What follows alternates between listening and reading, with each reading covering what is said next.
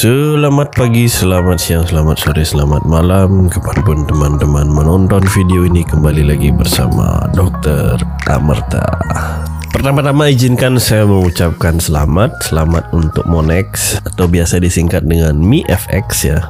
Sebagai broker resmi yang terdaftar di Bapepti Dan broker pertama di Indonesia Yang diizinkan menggunakan microlot Sebelum saya jelaskan lebih jauh, sebelum kita beranjak lebih jauh, perlu saya disclaimer sedikit ya. Video ini tidak disponsori oleh pihak mana pun dan ini juga bukan sebuah ajaan untuk berinvestasi ya. Video ini lebih lebih ke arah edukasi untuk memperkenalkan teman-teman mengenai trading dengan menggunakan microlot. Microlot itu apa beli? Uh, mirip-mirip dengan microlot. Perlu teman-teman ketahui ya. Jadi kalau kita trading di forex ya, kita tidak bisa bisa menggunakan angka satuan tepat. Misalnya kita beli 1000 euro gitu misalnya nggak bisa ya. Jadi kalau di forex itu dia satuannya menggunakan lot. Nah kalau dari brokernya sendiri biasanya ya ada yang namanya standar lot, ada yang namanya mini lot, ada juga yang namanya micro lot.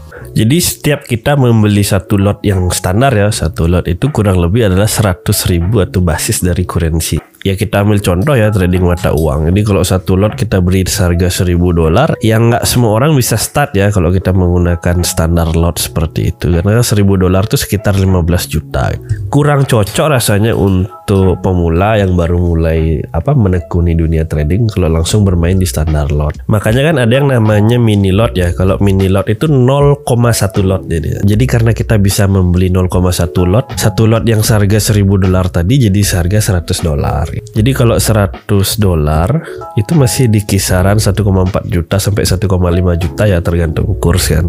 Angka seperti itu ya cocok lah untuk menengah ke atas mungkin ya. Makanya akan menjadi sebuah terobosan yang bagus banget bila ada yang namanya micro lot. Jadi kalau micro lot itu adalah 0,01. Jadi 0,01 lot ya. Jadi seharusnya yang kita beli seharga 1000 dolar menjadi 10 dolar, sekitar 150 ribuan lah. Enak ya, jadi enak banget loh. Saya dulu waktu belajar juga trading memang menggunakan broker dari luar. Saya beli microlot ya 0,01 dulu. Gunanya apa? Gunanya untuk pembiasaan, pembiasaan dulu ya. Jadi biar terbiasa dengan naik turunnya dulu, biar tahu kapan harus take profit, kapan cut loss gitu. Dengan modal 0,01 dari satu lot standar ya, itu jadi sebuah pembelajaran yang bagus banget buat saya dulu.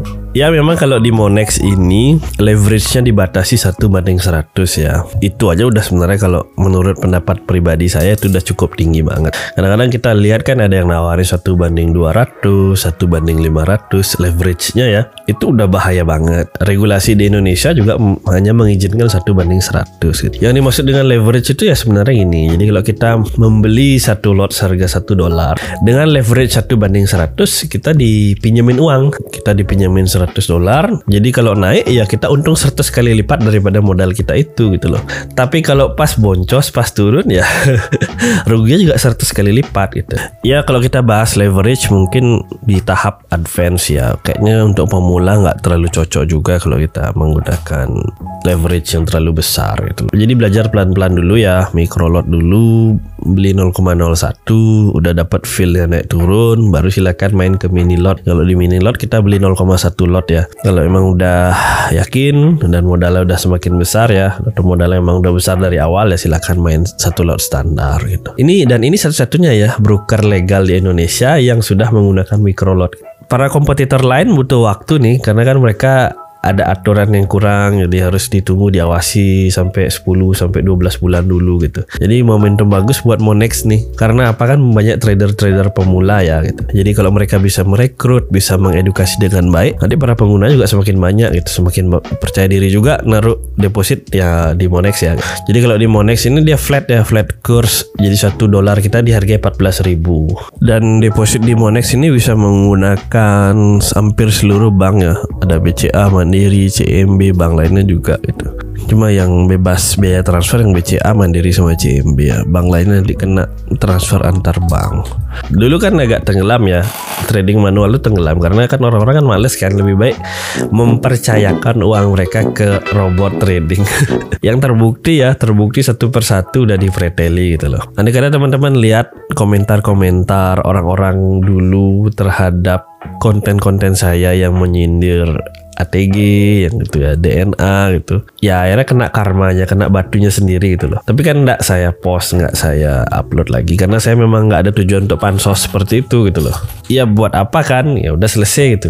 Biarin aja Pak Chandra Pak Chandra Teja yang terus apa ya terus mengingatkan kembali lah istilahnya gitu. nah kalau kita bicara robot trading yang bagus istilahnya robot trading yang sesungguhnya gitu kita harus memperlakukan bahwa robot trading itu adalah sebuah tools sebuah alat seharusnya kan kita beli robot dari mana pun bisa digunakan di broker mana pun kan gitu makanya saya selalu bilang ya aneh kan kalau kita bisa beli robot tapi robot itu cuma bisa dipakai di satu broker itu aja gitu ada yang bilang kerjasama lah, MOU lah gitu ya bullshit ya sebenarnya.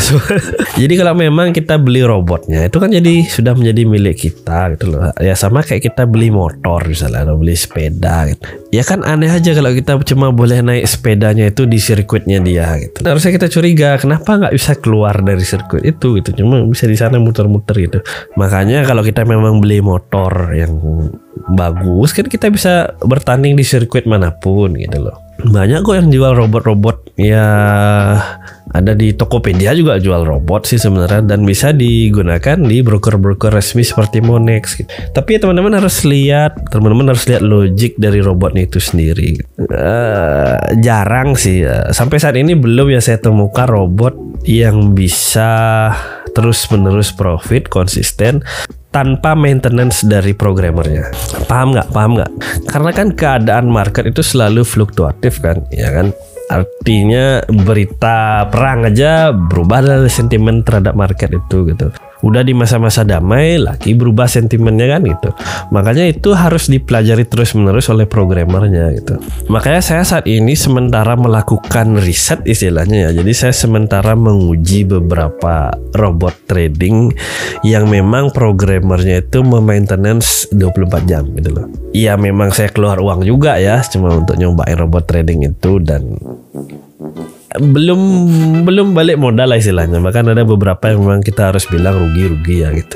Tapi kalau sampai nanti sudah ketemu nih robot trading yang benar-benar konsisten artinya profitnya ya walaupun sesekali loss profitnya bagus nanti saya sampaikan ke teman-teman itu jangan lupa like dan subscribe-nya aja ya sebagai balasannya itu nanti saya sampaikan ke teman-teman.